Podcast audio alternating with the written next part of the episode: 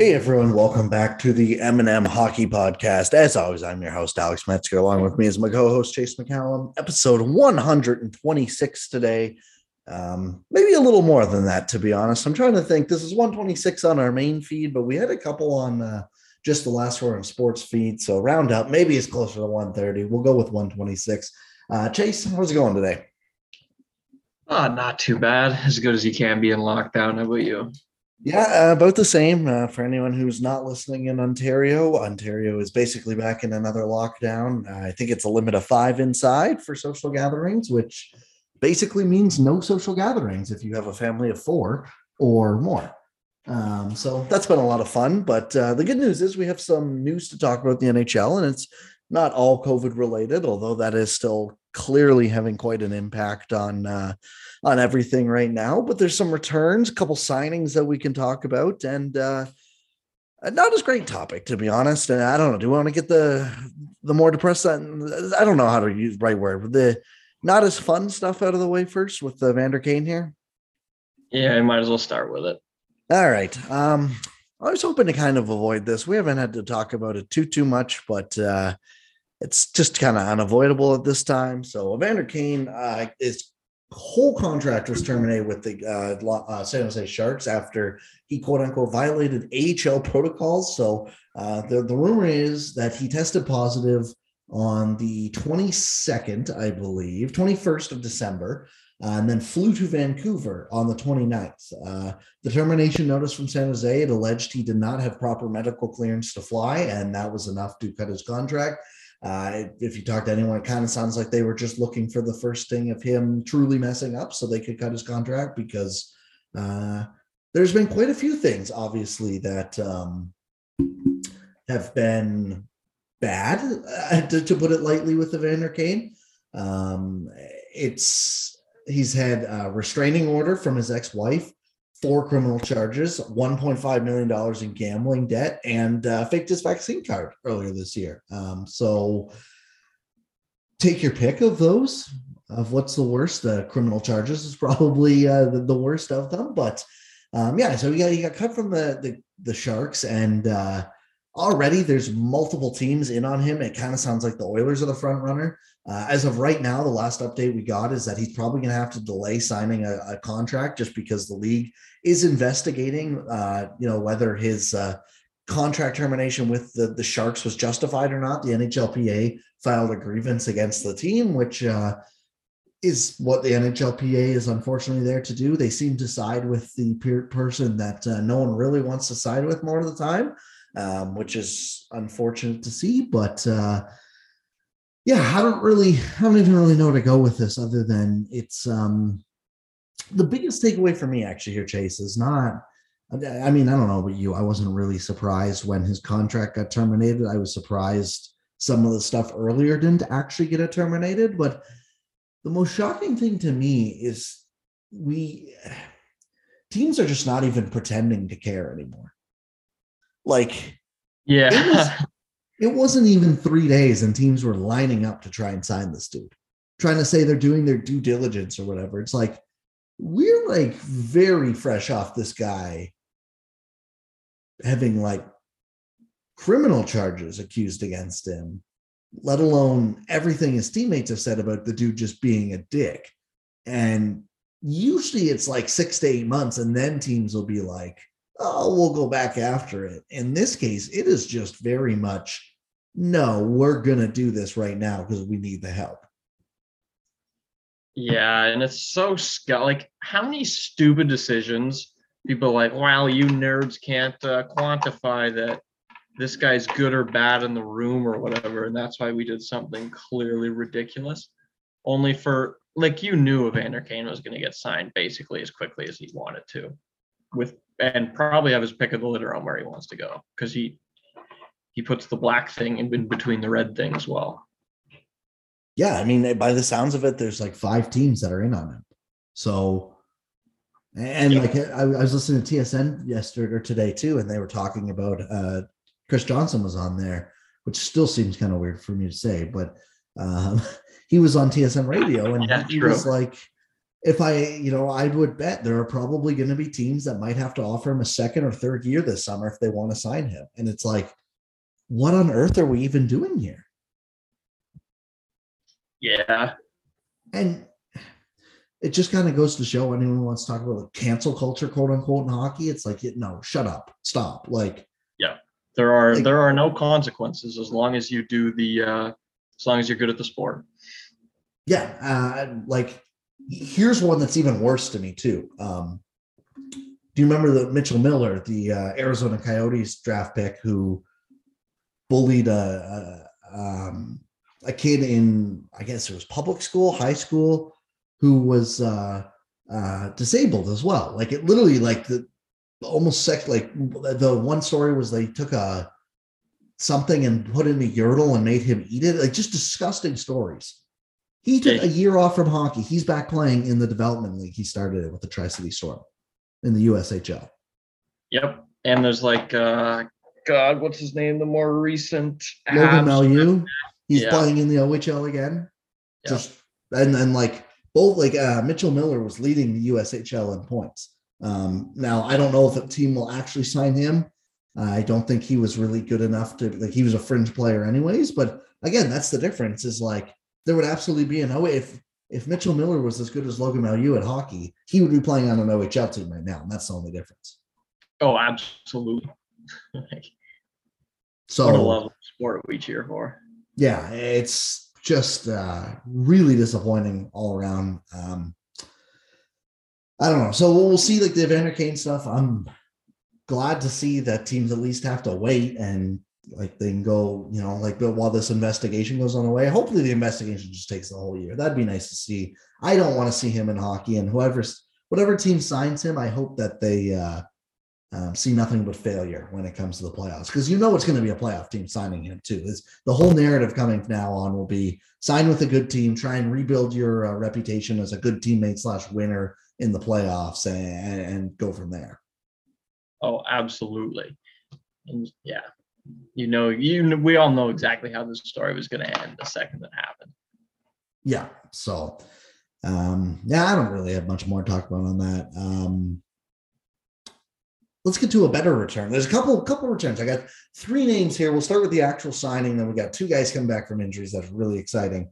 Um, Tuukka Rask signs a one year deal with the Boston Bruins, one million dollar cap hit. I think he actually earns only 500k. Clearly not about the money, uh, not about the you know he doesn't need the money. He's made a ton of it in his career. This is just helping and going to make a trying to make a cup run. Um, 34 year old goalie. I think he posted a 913 in 24 games last year. Uh, had a bit of a down year last year, but he was playing through a hip injury, which he got surgery for and is now theoretically fully recovered. So it'll be interesting to see if he's that 913 goalie was last year, close to the 920 goalie he was over the previous four, three, four years before that, right? So um, if if he's back to full health or even close to like what he's been for the majority of the past like seven, eight years, that is a massive, massive boost for the Boston Bruins. That'd be huge because they've been like a dominant XG team.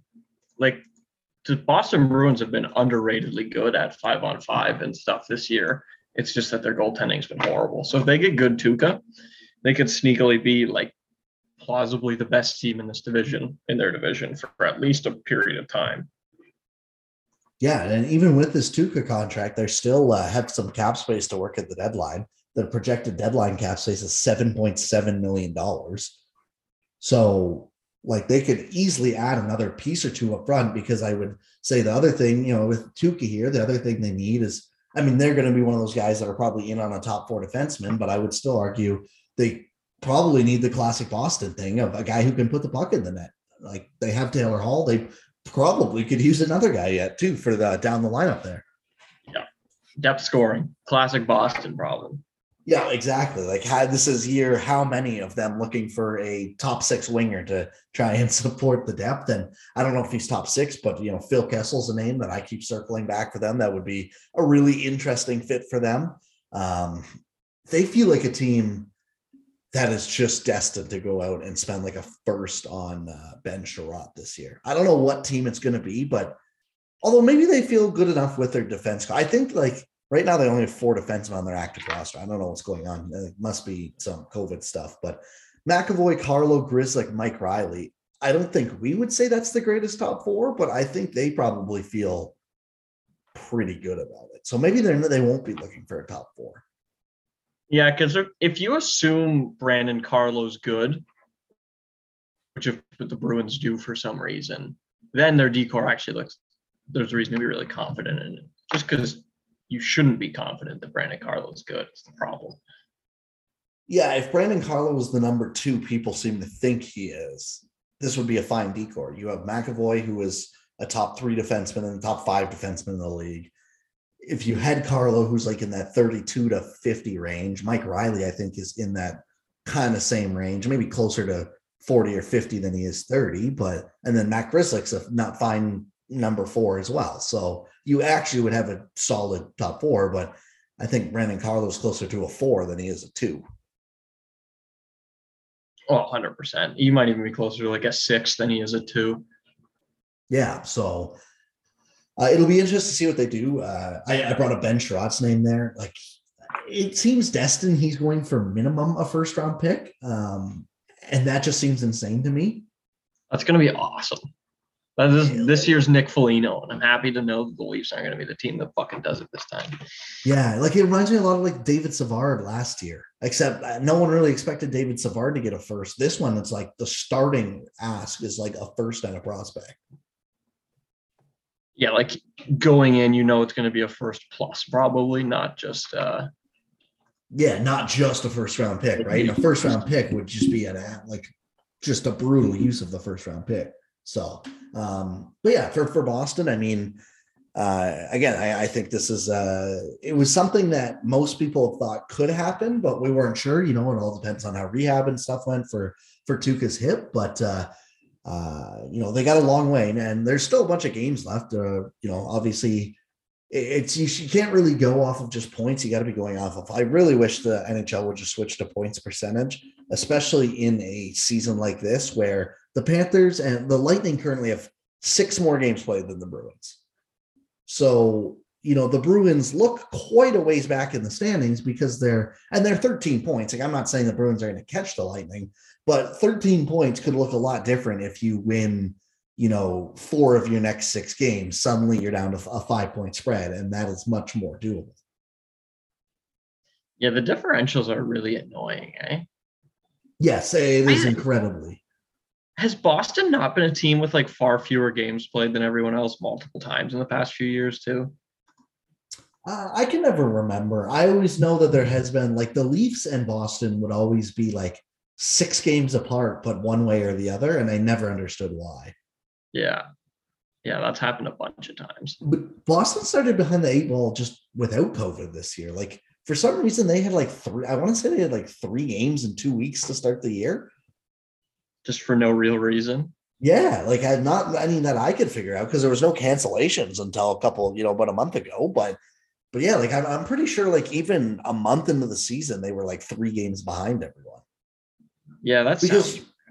for the longest time they were behind the Detroit Red Wings, but Detroit had like four or five more games played than them. Yeah, I forgot about that. The Red Wings were in the playoffs for a ridiculously long time. Even they right now, they're they're still, still they're, they're they're ninth in the East right now by points because they're but they're three points behind Boston, but have five games more played. Oh yeah, so they're they're very they're trick yourself into thinking you're closer than you are in, but you're Detroit. Yeah, but yeah, exactly. So um, yeah, I don't know. Boston's got you know they're they're at 40 points in 32 games in their division. The Leafs are at 49 and 34. Uh, the Lightning are at 53 and 38, and the Panthers are 53 and 36. So uh, there's quite a big gap to make. It, it, seems more than likely they will make the playoffs as the four seed in their division. Um, so then it'll just come down to what wild card they are, because right now the Pens are in the first wild card with 47 points and 35 games played. Uh, but they're two points behind the Capitals, who have 49 and 37, and uh, the Rangers have 50 and 37. The Hurricanes have 50 points in 33 games, which is uh, just as impressive as the Leafs record there. So, uh, and the Hurricanes are eight one and one in their last 10. The Penguins are nine and one in their last 10. They have been on a roll, um, but so is Boston too. So it, it kind of looks like the playoffs are already locked in in the East. Like I, uh, I don't know about you, but I, I don't see any of Detroit, Columbus, Philly, the Devils, the Islanders coming back, and then it's Buffalo, Ottawa, Montreal round out that uh, bottom three. It kind of feels like we are, are seeing the eight teams in the playoffs right now, and there's not going to be any change here. Yeah, it was always like because the Atlantic we knew was sending four, and almost certainly no one else. And then it was like the Metro had the potential to be super interesting, but it's been the opposite. So therefore, the entire East is just boring as hell. Yeah, I would say Philly hit the low end of their variance and has some injury, you know, had some bad injury luck. The Islanders are, you know, even I think after the past three years, even the most pessimistic person on the Islanders probably thought they would be hanging around the playoff race, not 14 points out of it. Yeah. Now, Well, granted, like, The being Islanders have good 28 games played too, right? But yeah, but they've been horrible still. mhm. yeah, they're, they're Islanders- under 500 points. Yeah, negative 16 goal differential and stuff. Because the Islanders being good means there's at least nine playoff quality teams in the East. The Islanders Yeah. being bad and the Flyers sucking, which we didn't know was going to be true. Now that yeah, it's just, there's just eight playoff quality teams and no one else is particularly close. Exactly. And, and, you know, I don't think it was unrealistic to expect the, the Islanders to be good and Philly to be near the bubble. Like I, I expected Philly to be more what um Detroit is now. Maybe a little better than that, but like probably four or five points out of it by the end of the year. But hanging around, you know, if they the cool if they get hot, they can get in or whatever, but they don't really make it. That's kind of what I expected Philly. They have 33 points in 35 games. They are also under 500 in the points percentage. Yeah. Yeah, So like Yes, yeah, very bad. And like, um, I mean, everyone in the East has though. That's not a playoff team. Like Detroit is 37 and 37. They're exactly 500 points percentage. Then Columbus is 33 and 34. Philly's 33 and 35. 33 and 36 for the Devils. 26 and 28 for the Islanders. 26 and 35 for Buffalo. 20 and 29 for Ottawa. And 18 and 34 games for Montreal. Just atrocious. But like to have what's that? Eight teams that are below at or below 500 in points percentage in the NHL in the same conference seems pretty unheard of. Like just because of how much the loser point boosts these teams up usually. Yeah, hundred percent. You're definitely seeing the um the just like the haves and have-nots completely. Yeah, and and it's not like the boost uh, the the loser point hasn't been there this year. Philly has seven overtime losses, New Jersey five, the Islanders six, the Sabres six, even the Canadiens four, the Red Wings five. So it- it's not like the loser point has just been evaporated this year or anything like that. It's uh it's very much been there, and these teams are still below a 500 point pace like that. The Sabres are eight points ahead of the Canadiens. Yeah, like the Canadien. I don't think Christ. the the Arizona Coyotes are uh, ahead of points percentage of the Canadiens right now. What a what an impressive team. Is it like it's and like I my so my dad's a Habs fan. He hasn't been watching much recently, but even as recently as like no, and but even as recently as like a month, he would a month ago he would turn some of the games on, and I would be looking at the roster while they're playing, like who the f- are half these players? My dad would be like, yeah, every night I turn the TV on, there's three more guys I don't know. it's like yeah, like I have literally like. It is. I and I told him I was like, it is pretty impressive when there's a, especially an Eastern Canadian team that is calling up multiple guys a week that I have never, ever, ever heard of before. Yeah, like when hardcore fans have no clue who's who you're icing and you thought you were going to be maybe good this year. That's a tough sign. Yeah. And as of today, the, the Canadiens are actually very slightly ahead of the uh, Coyotes in points percentage, but uh, not by a lot. Hmm. But um, yeah, so I, man, it's uh, it's bad. It's it's really bad. Um, but bad. And then over in the West, uh, it's a much closer race, but that's because most of the teams suck. The San Jose Sharks are technically in a playoff spot right now. Now, not by points percentage. They have 41 points in 37 games. The Calgary Flames have 40 points in 33 games. So, Okay. and yeah. also for some reason, ESPN is listing San Jose twice on there. In once in the Pacific playoffs and once in the wild card, and I'm not really sure why that is. Bug probably. Yeah. But I think they're missing a team. my math is right. Oh, now I'm trying to think through this division who they who they would be missing. I guess Anaheim, San Jose, and then the Wildcards they have Minnesota and San Jose, and then they have Calgary, Edmonton, Winnipeg, Dallas, Vancouver, Chicago, Seattle, Arizona. What on earth? Um, but anyway, it, it's my point is it's closer in the West, but it's a thrilling race because it's who can suck harder. Yeah. Like Yeah.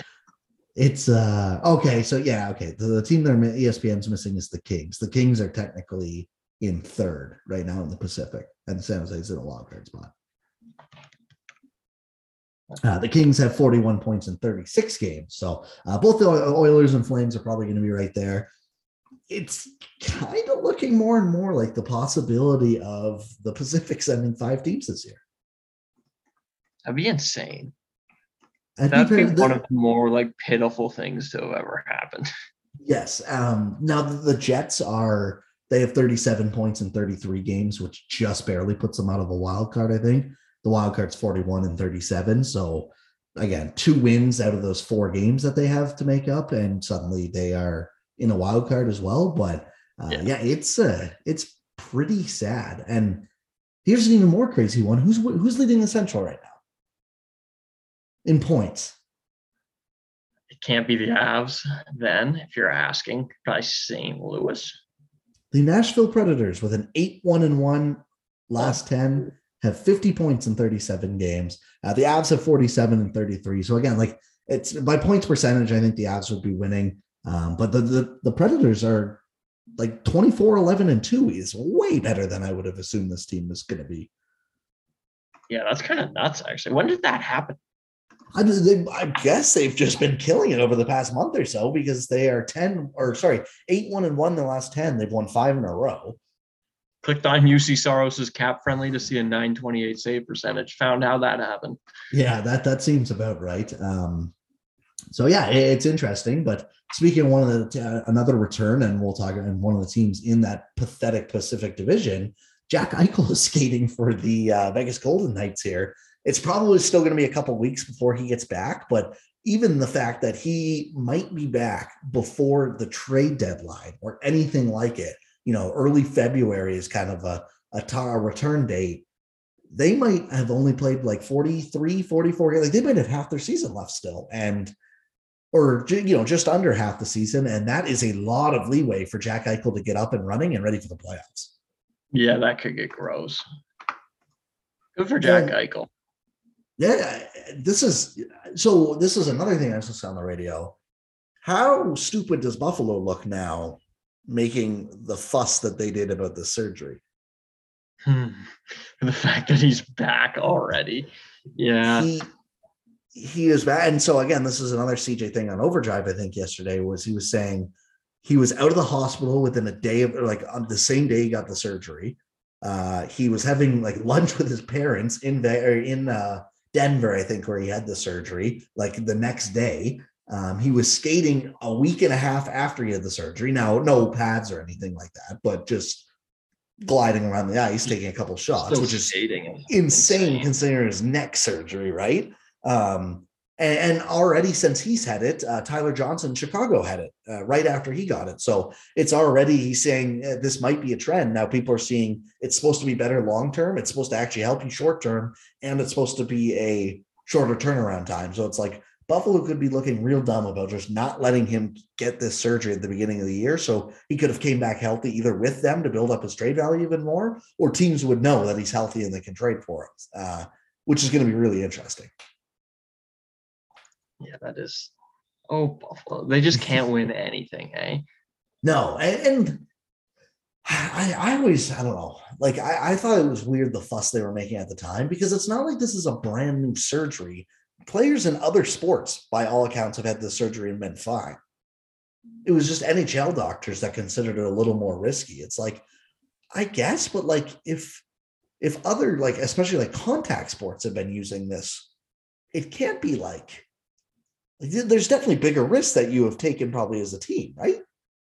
Oh, I would think so. Like, obviously, we're not doctors, but I feel like if people are doing it in other contact sports, that's not like an unreasonable assumption. Like Yeah. there's no reason to me why a football player, like if this surgery is fine for a football player, it's not fine for a hockey player or whatever, right? Yeah, exactly. So I don't know. Um, I did get a laugh at like, when the trade was made and they trade away Tuch, who was injured, and I don't think they gave away anything else on their NHL roster. People were still legitimately asking, they're like, "Oh, like can the Golden Knights even hold on to a playoff spot?" It's like, yeah, no, this division sucks. Um, they'll be they'll be okay. And sure enough, uh, Eichel's looking like he might return with them having like a six point lead on the division uh, title. So Yeah, like just an absolute cakewalk for them. it's kind of incredible how bad this division really is. Um, and speaking of which, let's let's get to another team that's struggling in the division, and that would be the Edmonton Oilers, who are two six and two and lost five in a row. McDavid went into COVID protocols, but even before that, they were struggling with him on the ice. Uh, Koskinen is just leaking oil right now. I think I saw a stat where they had let up the first goal in 23 of their last 25 games. Jesus. so they're like they're basically just starting a down one nothing in every game and then Koskinen came out and in the finnish newspaper he was like yeah i've got to be better but at the same time i think over my last seven losses we've scored nine goals i can't score goals um, I saw so- that quote. I love like the European quotes from players. They're always so good. yeah, just letting rip. And it's just like, yeah, I mean, the, the best thing about this is this is what fucking everyone saw coming at the beginning of the year. Yeah. Like everyone's like, how could this happen? Especially and the, the worst part about it is the start they had. They got, you know, they were top, they, they were they were tied for the President's Trophy like 20 games in, and all the stupid Edmonton media that loves licking the boots of the ownership over there and just praising whatever that fucking team does, no matter how stupid it is, goes, see, all the offseason moves are great. Duncan Keith is great. Cody Cece's good. Zach Hyman's point per game. Like you stupid stats nerds who are saying this was going to be dumb. It's it, you. You can't say this team is bad. They're they're for sure good. And it's like we're 25, 20 games in. Like what are you talking about? And sure enough, this slide goes on. And for the ninth year in a row, they go, oh well, they need depth scoring. And you know, some of the guys they brought in, it just it's not working out. It's like, yeah, I could have fucking told you that Tyler Benson and Colton Sceviour aren't going to be guys that are pushing your depth forward. I love Edmonton. I would watch like a 30, I would probably watch a full one hour documentary on like how the media coverage of the Edmonton Oilers got so positive relative to how horrific the management is. Yeah, like was it like this back in like 2012? I wonder. I think that's why Dellow was so notorious because Dellow was kept like Tyler Dellow was originally the one being like using Corsi, Rel, and stuff to be like, yeah, these guys are fucking idiots. And that's why all the people in the mainstream media really hated Tyler Dellow, if I remember correctly. Yeah, because like, like if this, there's no bigger joke than the Edmonton media. and It's not even close. Like people like to complain about Toronto media. Toronto's got a big media, and so when you have that many media members, yes, there are going to be some idiots. Uh, Steve Simmons, Michael Traikos, you know, dumbasses.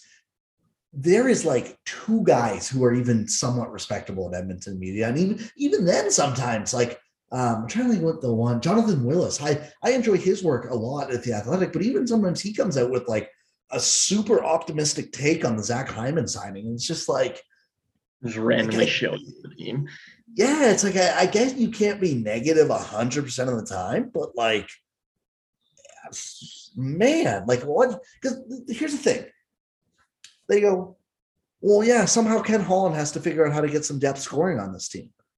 If only the dude had like $12 million in cap space this summer to go address that. Instead, he went and spent 5.5 on 29 year old Zach Hyman, who instead of running his own third line, like we saw him do at times in Toronto, is playing shotgun to McDavid and just keeping him equally as good, if not maybe like, like just he's not improving McDavid's game because McDavid's game doesn't need to be improved. And then he went and spent the other, he spent 5.5 million on Duncan Keith and another 3.25 on Cody Cece, while also giving Tyson Barrie a raise to 4.5 million.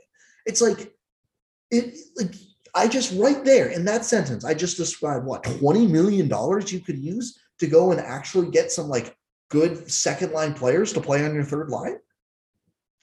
Yeah, which shouldn't be that difficult. No, like go find a Tyler Toffoli contract. Yep. Yeah. Yeah. Exactly. Tyler Toffoli contract.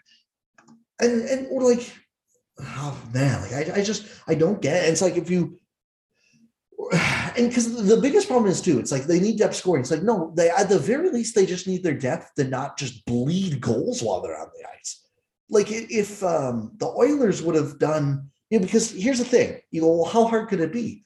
Uh, the Leafs third line looks pretty damn good right now, and two of those guys they brought in for 1.5 and 1.25 million dollars this offseason in David Kampf and Ondrej Kase. That's not a line, and I believe they have Kerfoot on that line too, if I'm not mistaken.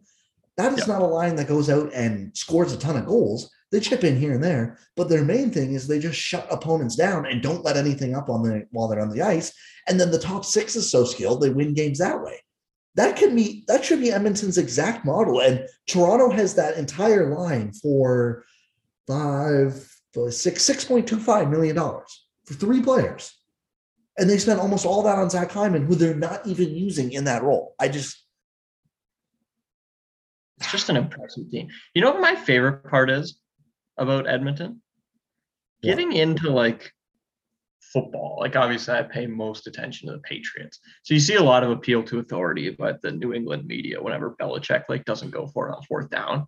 And like appeal to authority is a logical fallacy, but it actually it's plausible, at least when you're talking about certain people like Bill Belichick. Like this Oilers management has accomplished nothing. they've been horrible, and no matter who's in there, it goes horribly. And this it's still the same like appeal to authorities. I love it. Yeah, like it's just I, I really don't get like Ken Holland. He won the the Detroit won the cup in what 2008. Yeah, with most of the stuff he did was pre-salary cap. Yeah, exactly. Yeah, like he, he built a he had a couple cups from pre-salary cap when he was allowed to spend quadruple the amount of the average team and like 20 million more than the the second most team. Kept most yep. of those guys, which like some of it is credit, sure, but then kept most of those guys, got a cup, and then went to a final in 09. And then since 09, the team has just been withering away because of moves he's made. Yeah. Yeah. Since Datsyuk and uh, Lidstrom have been gone, he has basically shown to be one of the worst GMs in the entire NHL. Like yeah, I'm sure he did some brilliant things. Just looking at how many good players the Red Wings had, I don't really know the history that well, but I'm sure he did something pretty awesome uh, way back when. But like, it's 2022. Like we're 10 years from when that Detroit playoff streak ended, and he's just been nothing but horrible since. Yeah, well, and like even the awesome things he did was taking advantage of scouting the European leagues a little more to find a Datsyuk, to find a Zetterberg. Yeah. And credit to you, but again, like in 2022, you're not gonna that can't be enough. And like that's not even what people seem to praise him for. Yeah. Like, hey, Swedish people don't suck isn't good enough to be a good NHL GM now. Yeah, and and and, and like you, and then you, go we're not even done like um, criticizing the, the, structure of the team. Everyone in the hockey media went, "Ooh, you're really running it back with Mike Smith and Mikko Koskinen." Mike Smith, by the way, who's 39 years old, and they gave a two-year deal to. Yep, you love to see it. what the fuck? Who are you competing against that you needed to sign 40-year-old Mike Smith to another year? and he's by the way, he's 39. He turns 40 in March. So he will be 40 for the majority of that contract next year and 41 by the time it ends. Oh yeah, it's got the over 35 thing too, so you can't even do anything with the contract either. No, you Just can't buy it out. Yes. Like and the, the worst part about this all is there were signs that, you know, he did some okay things. Like I thought bringing in like Tyler Ennis uh, the one off season, and you know uh, a couple guys like that were just like very cheap depth signings. I was like, fine, you're you're pretty um, you're pretty handcuffed from what you can do with this cap space. But for three years, everyone went, yeah, this uh, this past offseason, this is the offseason where he can really make his moves. You can't judge most of what he can what he's done up to this point, even though he gave up two seconds for Athanasiu and let him walk. Gave him a fourth for Mike Green, who ended up playing one game for him. Um, threw away other yeah, exactly. Like, and, and again, like some of that is just unfortunate that Mike Green didn't want to go to the bubble or whatever. But at the same time, it's like you're just burning draft picks on a team that's not very good. Uh, they don't have their third this year. They don't have their fourth this year.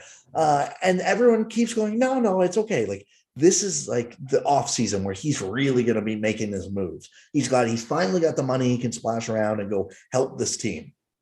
What's he do? He goes and spends a bunch on Zach Hyman, who, again, good player, but doesn't improve the top six. And that is where they're playing him uh, doesn't improve it enough to be justify spending $5.5 million, I should say. Um, goes and trades for Duncan Keith, the washed up corpse of Duncan Keith. Goes and signs Cody Ceci to a four year deal worth 3.25 per. Uh, trades for four years. Fuck, I forgot. Yeah. I knew they signed him for multiple. I didn't realize it was almost half a decade gives 30 year old Tyson Barrie a three year deal at 4.5, which again, everyone praised, signs Darnell Nurse to an 8 by 9.25.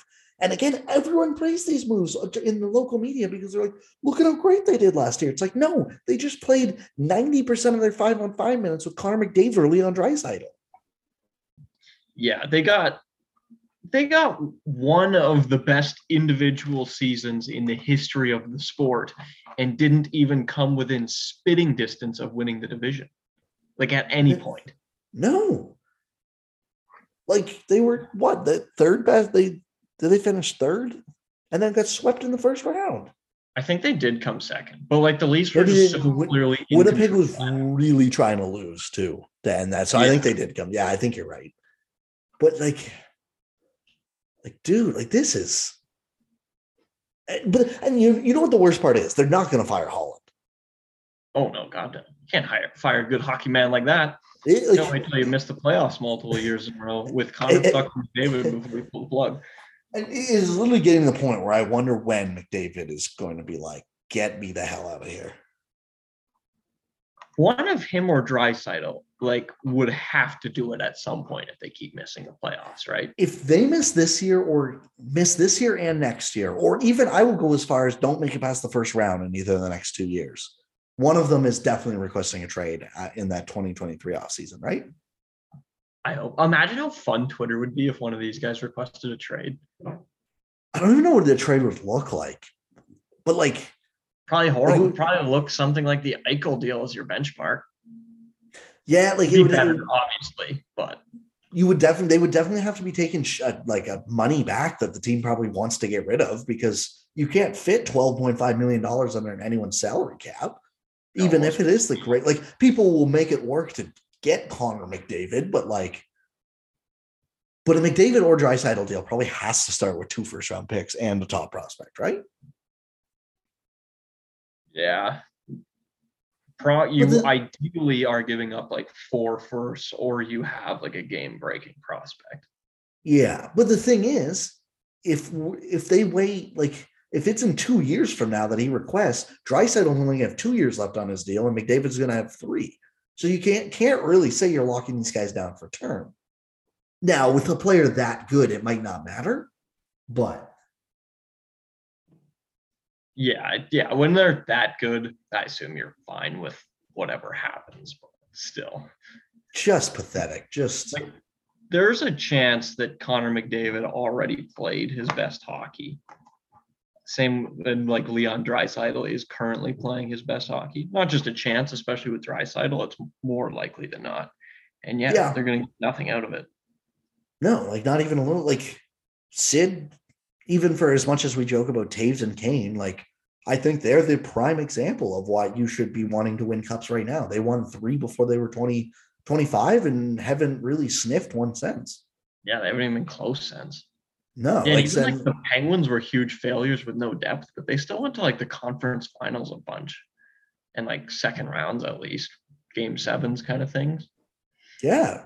And I don't know, like, it, like McDavid and Draisaitl are so good that it, it wouldn't shock me if they age like Malkin and Crosby, where they're in well into their 30s and they are still very, very, very good. But it's like the fact that you haven't even come close to taking advantage of how good this team is. It's just so and and it's not like you've just choked in playoffs. Like it's not like this is an Ovi situation where the team is dominant every year and just can't get over that second round hump.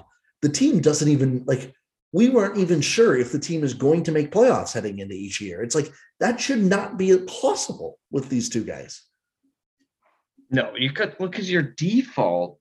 What was that thing that uh, Chris was saying? It's like you try to get 10 war, whatever that was. It was a bigger number than 10, but whatever the number is, like Connor McDavid and Leon Draisaitl will get you like halfway to that threshold. Yeah, like make the playoffs. Yeah, and and, and the, the gross is like the, it's not like they make that. They make a combined 20 million dollars. Like they make one fifth of the salary cap.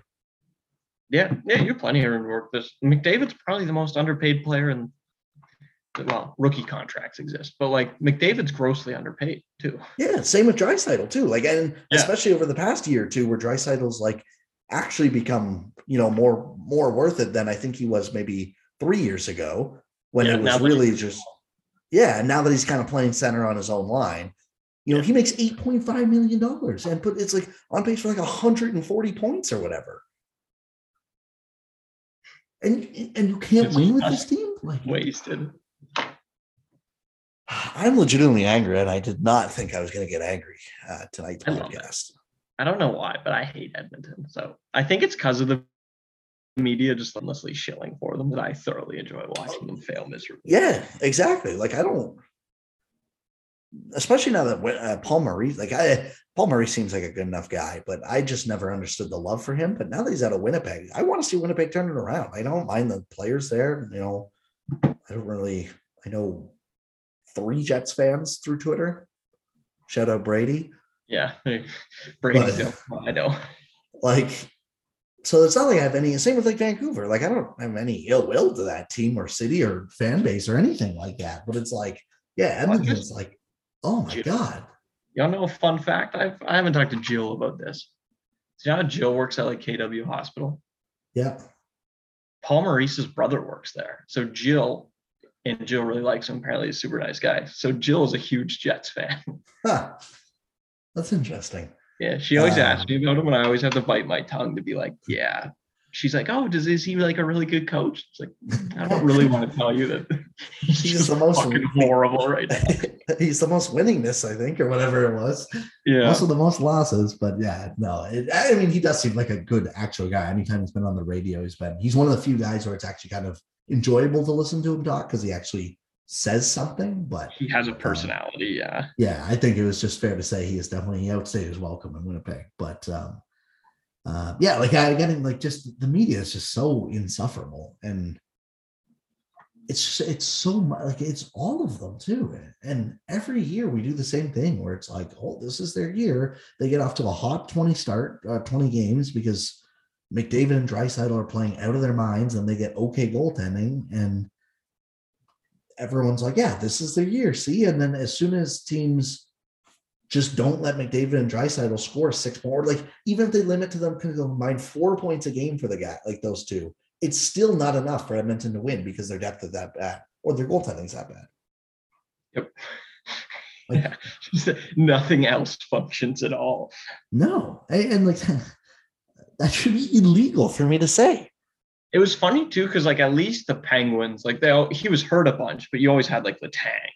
So even Crosby and Malkin had like one of the best defensemen in the league to fall back on. Like there's yeah, just and like I get like with the Penguins, it was like the biggest problem was definitely their bottom six, but they had like you know, Chris Kunitz wasn't a great player or anything, but Chris Kunitz and Patric Hornqvist and you know, they had James Neal at one point. Like those guys were all like good NHL players. Simon ever was. Yeah, like they're they're actually like good NHL players in their peak. And it was the problem was they didn't have the depth for when it got around to playoff time. But they made the playoffs. No, like there was never, as long as as far as I know, unless like Crosby and Malkin were out for an extended period of time. But there was really no year where you were like heading into the year. I don't know if the Pens are going to make the playoffs this year. it was always oh yeah, the Pens will make it, but are they going to make it past the second round, which was just kind of like the standard for them? Yeah, exactly. Their their choking was getting knocked out in round two or whatever because everybody thought you have Crosby and Malkin, you should win the cup, kind of thing.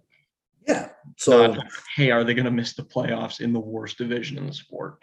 yeah, or like, are they going to sneak into the second wild card spot and then lose in six games to the Colorado Avalanche or whatever, the Vegas Golden Knights? It's just like, oh, like it hurts me to talk about this, but um, let's stick in this division. One more thing I don't really want to talk about too much, but uh, the LA Kings hired Mark Bergevin, which was everyone kind of thought, yeah, and but and then they also extended uh, um, Rob Blake, like their GM.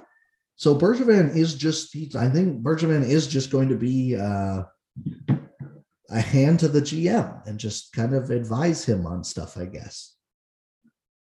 Which I was surprised by, to be honest. Like I thought, um, I don't know about you, but I, I just kind of thought, you know, the rumor was always that Bergevin wanted to go to the Kings. But people were kind of like, well, Bert is Bergevin going to take Blake's job? But it's not like Blake's done a bad job. In fact, I'd say he's done a pretty good job since taking over. So I was a little surprised to see it happen and extend Rob Blake as well. But it's definitely, I would say, an insurance policy for the ownership there. Yeah, maybe maybe he's happy to uh take a reduced role. I don't know how Mhm. old he is, but he's got to be like 60, I would think. Uh, I think he's late 50s. Yeah. He is Yeah. 56. Oh, so he's still pretty young, especially for a GM, actually. But I mean, at the same time, like he did just spend what 12 years in one of the most aggressive media markets in the world, being the GM of Yeah. the Montreal Canadiens. So I could see him wanting to take a step back, living in LA, just kind of getting paid to advise a GM for a couple of years probably isn't the worst gig. And then if that GM in two or three years' time and just kind of overstays his welcome, hey, you are right there to take over if ownership Yeah. wants it. So yeah, I, I can't really blame him, I guess. Um, more I want to talk about, but, but go ahead. Oh, I was just gonna say, I'm sure there's worse things than being a millionaire who nobody knows in LA. Yeah, um, I more wanted to talk about Rob Blake's extension, mostly because I don't care for Mark Bergevin at all. He um, routinely in Montreal showed he does not care about ethics or anything like that. Whether it was drafting Logan Mailloux, um, you know, he was one of the guys. I think they were one of the teams that were looking Slava Voinov, wanted to sign Tony DeAngelo, all that good stuff. Um, so. I don't really care for Mark Bergevin. Rob Blake is an interesting one that I wanted more just talking about. You know, what are your thoughts on the job he's done in LA? I'm trying to just pull up when he was actually hired. I think it was three or four years ago now. Uh, general manager. Um, Yeah, 2017. 27, yeah, so four, four or Four five years ago. But yeah. Yeah. Um, you know, uh, 2017, they were kind of oh, I'm trying to think. That would have been, yeah. So 2017, the off season, the next year they would have made the playoffs and got swept by Vegas in a, in a, a playoff series in that 2018 playoff series. They just they looked cooked. I don't know if I've ever seen a throwing, excuse me, a throwing of the end of the dynasty quite like that one because That was Vegas- sad to watch. Oh, Vegas just skated them into the ground. Jonathan Quick, that was the year that Jonathan Quick, I think, had a 940 save percentage in the playoffs and didn't win a single game. he got swept. I forgot about that. like, how tough is that? I'm trying to, I'm pulling up his numbers right now. Uh, it was a 921, so it wasn't quite as, but still a 921, and he didn't win a single game. That's sad. Um, but uh, yeah, like so when they when he took over, they were clearly um, looking like they were going to have to start a bit of a, a rebuild, retool, and uh, I would argue they're clearly starting to come out of it now. This is kind of their step forward year, and then I think next year they're legitimately going to want to start competing for a playoff spot. Um, I don't know They if might really- accidentally miss. yeah, exactly. Just with how bad the Pacific is, they could very well get in this year. They really need to step forward for a guy like Alex Turcotte and um, Quinton Byfield as well. Who Byfield's injured already, uh, obviously this year. I think for them to really have uh, a cup contending core in the next like four or five years. Um, Yeah, they, they need to hit huge on one's prospects and ideally two of them. Yes, but I, I like I like the, t- the job he's done building the team. Generally speaking, Yeah, he's been like quietly just because he, when he took over, they were in cap hell, like, and they're not they're not really in that anymore. The Doughty contract is miserable, but we always talk about how movable that would be if the time ever came to it. Outside of that, like they're in a much better cap situation, everything that they kind of deserve to be. They have a prospect pool that I don't know a ton about, but smart people freaking love. So I'm gonna trust them there. Yeah, they're they seem like a competent organization.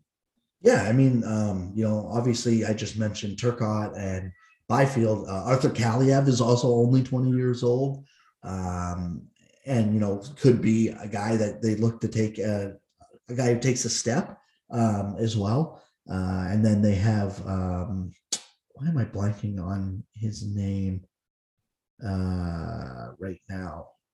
Brandt Clarke, who got left Oh, off at uh, Team Canada. He's 18 years old, so there there's their big prospect on the blue line.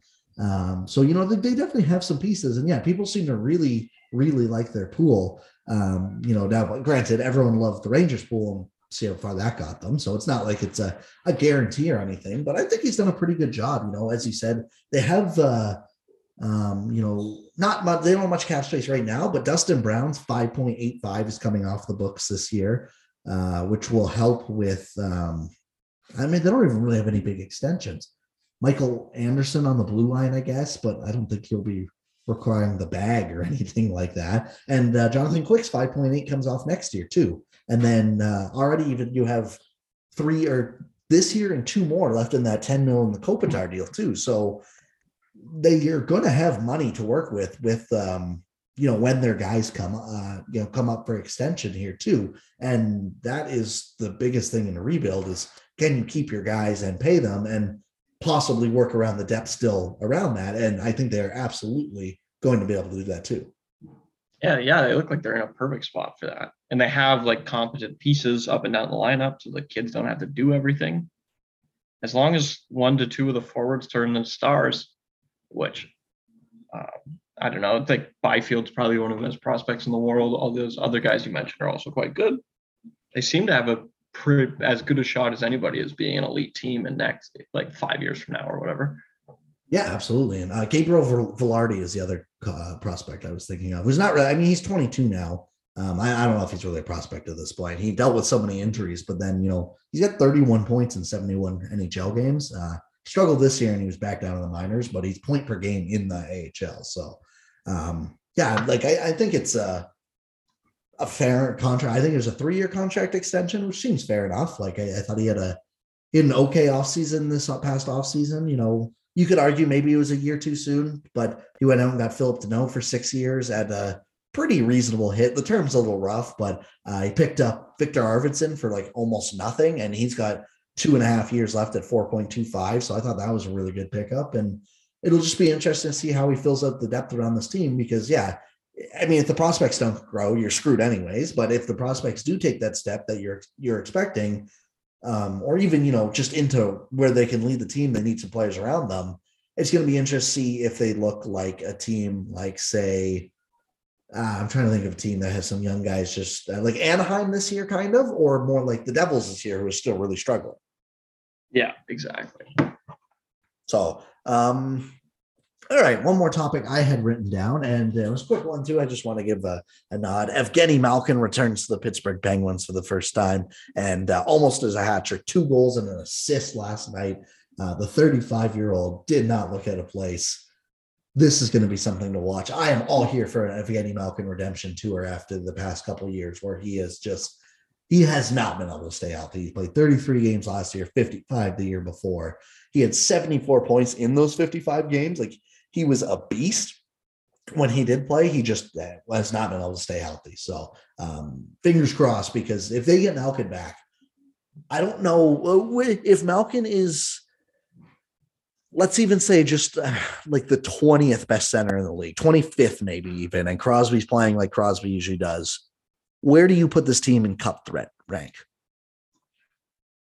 If Malkin's back and good, they would be the second favorite in the Metro at very least. Mhm. I would say because like they they have legitimate depth this year out of nowhere. Evan Rodrigues is like a god for some reason. um, Yeah, like it sucks that they're still in the East because honestly, they're still probably sixth. But like, I yeah, I would say they're like that second tier kind of team. yeah, yeah, exactly. Like it's not outlandish to imagine them making a cup run, assuming Malkin's good. It's just that they'll need some uh some help. Some Yes. a little more help than most. Yeah, maybe you could even argue third tier if you want to go like Tampa, Colorado, Vegas are kind of in their own tier. Maybe you could even throw Carolina in there too. And then it's like Toronto and Florida are teams you need to see a run from before you believe it. Like I would, I think on paper, the talent for Toronto is up in that first tier. But if someone wants to say, look at their playoff success to hold them back like a, a like to the fifth or sixth team or whatever, and lump them in with like Boston, I would say that's probably fair enough. Yeah. And then I I think Pittsburgh's like a, a step behind those teams yet, but but not like if Melkin is back, it's not aggressively far behind those teams. No, no, not they could. They're probably all like they're the 40 and a 60 40 series against some of the better teams in the league with good Malkin. Yeah, like with good Melkin, they're not favored against Tampa. They're not favored against Toronto. They're they might be, I'd say they're 50-50 with Florida. Yeah. And that will probably solely come down to is Bob having a good week or a bad week? Um, I would say they're probably not favored against Boston. No, I don't think so. But like we were saying, especially now with Tuukka back, Boston's been so dominant defensively that I think things are going to go really well in the second half for them. I agree. They're not favored against Carolina. No. They are favored against the Rangers, in my opinion. Yeah. And Yeah. pro- Oh, yeah. and, Actually, no question. They're definitely a better team than the Rangers. and against the Caps too. Although I think the Caps might be a little closer just because how many times have those two teams played? But on paper, I like this. If Malkin's good, I like this Penguins team more than the Capitals too. Oh, 100%. Um, and then they're uh, huge favorites over the Caps, I think. And then on the been- other side of things, like I know they wouldn't see these teams in the cup, but Colorado, no, Vegas, no. But then Anaheim, Edmonton, Calgary, LA, absolutely. They're better Yeah. than Minnesota. I could go either way on that. I would probably have them slight favorites against the Minnesota team. I put them above Minnesota. I would put them above St. Louis, although St. Louis is playing sneaky good as well. Yeah, they, Uh, they're actually a bit of a PDO heater, are they not? Yeah, I think they are. Uh, let me just pull a natural stat trick. Uh, and then Nashville, I would also have them favored against too, because I don't think Nashville, Nashville kind of feels like Rangers West to me. Yeah. It kind Except of sucks for Go ahead. East is just so top heavy. Yeah, like and and like the good thing for them though is I guess like if you can get third, top three in the Metro, well, honestly, you probably want second or third in the Metro. You guarantee yourself two Metro teams to get to the conference final. Yeah, true. Granted, I, I don't know how much easier route Carolina is than Toronto, Florida, Boston, or Tampa, anyways. But Yeah, I'm not um, really sure there. I'm just looking right now. St. Louis. Okay, yeah, they're never mind. They're 22nd expected goals, so they are definitely playing a little above their heads uh, right now. trying to look at Corsi for as well here. Try no, this doesn't move 21st. So yeah, they're they're uh high 20s team. So they're um, punching maybe a little above their weight right now, too. Granted, like they're third in that division, which is kind of right where I had them. I thought that they would be third behind Winnipeg in second, not Nashville. Yeah, that's the only thing that flips, right? It's just who they're behind kind of thing. Yeah. So, um, anything else you want to touch on? I don't think so. Only other thing I had that even uh, that came up this week was obviously the uh, Kodak uh, Kodak Black stuff at the Panthers game. um, I don't even have anything to say about that. It's hilarious. It's did so. Have you seen the second angle of the video? I have not. Uh, so Is it that, oh, is that a close up? Yeah, so it turns out the chick is just uh, twerking on him. They're not actually having sex. Um, Okay. That's Which- good, I think. I, I think it's more disappointing. It's so funny. Like it wouldn't have been, but it would have been. Like it's just like I can't believe. You know, I was just like everyone else was like, oh, why is uh, you know, Kodak Black at the uh, Panthers game? That's kind of cool. It's like, oh, why is he trending? It's just because he's there or whatever. It's like, no, no, it is not because he's there. uh, so the that was um quite the interesting night last night. Uh, everyone seemed to be in on those jokes, and there's been a couple good ones. But uh, yeah, other than that, I don't really have anything to say. Other than maybe the fact that I was surprised to see, and I, I just didn't really think about it, but the All Star game still going on this year. Really? Yeah, I mean they named the coaches this week. It was uh let me pull this up. Uh shit. Where is it? Um whoever took over for Q in Florida is the one. That's a really weird pick. Andrew Brunette. Um, I mean the Florida the Panthers are leading the division right now and didn't really miss a beat since Quenneville left. But That's true. Uh, but just the fact Jared- that you didn't even start the year as head coach. Yeah, uh, Jared Bednar for the Avs, uh, Brind'Amour for the Canes, and DeBoer for the the Golden Knights. So I, I think all three of those, Those make sense. a bunch of sense, right? So, uh, but yeah, they they announced the coaches this year, uh, this week, and I tweeted this out. I said, "Seems absolutely insane. They're still having an All Star game, considering they've had to miss the Olympics and they've delayed like fifty games because of COVID." Um, Yeah, it seems really unnecessary. Like, who's like, we need to have the All Star game? The league because they want the money from it. Simply put, uh, that I, I know that's the only reason, but it's like it's crazy that you know after all the games you've had to postpone, you go, yeah, let's go get all of our best players, put them in a bubble together, or like in a thing together with a bunch of fans watching because the game's in Vegas too, which you know there's just going to be no restrictions, full giver.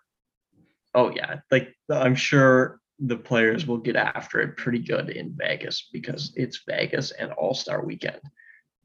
And even if like the the thing is too, the players that don't go just go to like Cancun or whatever for like four days. Yeah.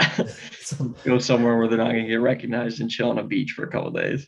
yeah so it's not like that's any safer just going traveling to a different country or whatever so um i don't know i, I can't believe that's going on but uh, i guess i'm not shocked because the league will, is desperate for revenue especially with these game cancellations there's no way they're going to miss a full weekend of people buying tickets and stuff in vegas for the all-star activities so No, absolutely not. uh, that's all I have, I think, for the week. Um, thank you, everyone, for listening. As always, you can find me on Twitter at NHL Sens and stuff. Chase on Twitter at CM Hockey 66.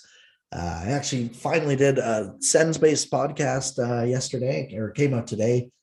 Yesterday, I guess, when people are listening to this, because this will be out on Thursday. Um, so if you want to check that out, you can go to my Twitter, or you know, you can find it wherever you're listening to this, called the Last Word on Sens podcast. Uh, you can go check out Chase's, you can check out my stuff at lastwordonhockey.com and you can check out Chase's stuff at uh, actionnetwork.com. Still getting used to that because their Twitter name is Action Network HQ and that throws me off. But uh, yeah, as always, you can find all our stuff there. Now we'll be back at you next week with uh, more stuff to talk about, I'm sure. And thank you everyone for listening. Stay safe and have a great week.